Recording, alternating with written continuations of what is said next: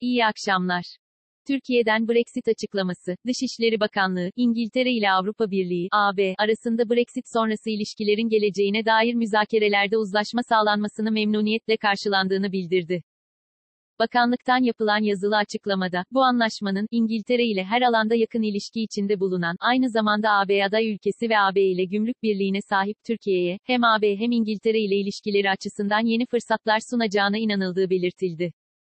Açıklamada, Birleşik Krallık ile AB arasında Brexit sonrası ilişkilerin geleceğine dair müzakerelerde uzlaşıya varılmış olmasını memnuniyetle karşılıyoruz, ifadesi kullanıldı. Ayrıca açıklamada, bu çerçevede, İngiltere ile Türkiye arasında serbest ticaret anlaşması imzalanmasına yönelik hazırlıklarda son aşamaya gelindiği kaydedildi.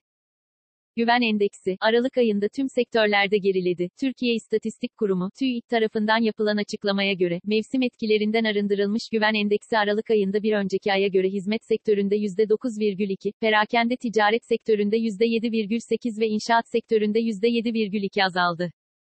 Mevsim etkilerinden arındırılmış sektörel güven endeksleri, alt endeksleri ve değişim oranları, Aralık 2020 hizmet sektörü güven endeksi 70,4 oldu. Mevsim etkilerinden arındırılmış hizmet sektörü güven endeksi Kasım ayında 77,5 iken, Aralık ayında %9,2 oranında azalarak 70,4 değerini aldı. Mevsim etkilerinden arındırılmış perakende ticaret sektörü güven endeksi Aralık ayında %7,8 oranında azalarak 87,6 değerini aldı. Mevsim etkilerinden arındırılmış inşaat sektörü güven endeksi bir önceki ayda 79,0 iken, Aralık ayında %7,2 oranında azalarak 73,3 değerini aldı. Abal'dan enflasyon açıklaması, Türkiye Cumhuriyet Merkez Bankası, TCMB, Başkanı Naci Abal, TBMM Plan ve Bütçe Komisyonu'nda, milletvekillerinin Merkez Bankası'nın faaliyetlerine ilişkin sorularını yanıtladı. Abal, 2023 yılında %5 enflasyon hedefi için, ben %5'e inanıyorum, başka ülkeler enflasyonu %1 ya da 2'de tutuyor da Türkiye Cumhuriyeti neden tutamasın? Bizim ne eksiğimiz var, yapabiliriz, ifadelerini kullandı.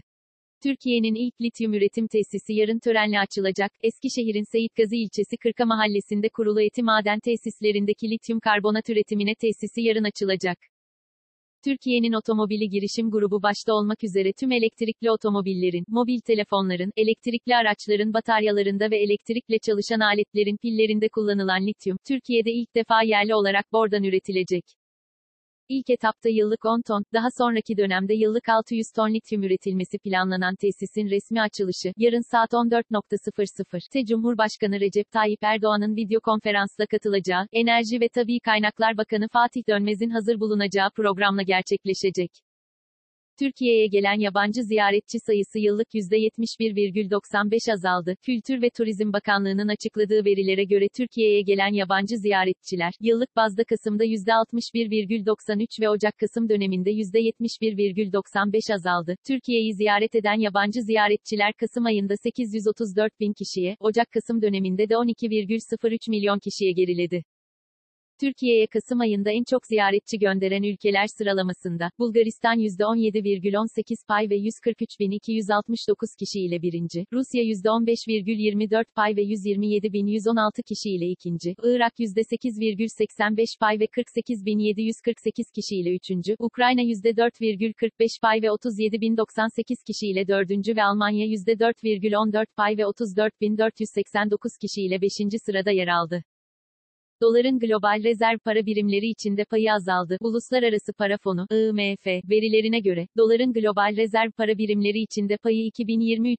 çeyrekte bir miktar azaldı. İkinci çeyrekte %61,2 olan doların payı 3. çeyrekte %60,4'e geriledi. Doların payı 2019 3. çeyrekte ise %61,5 olmuştu.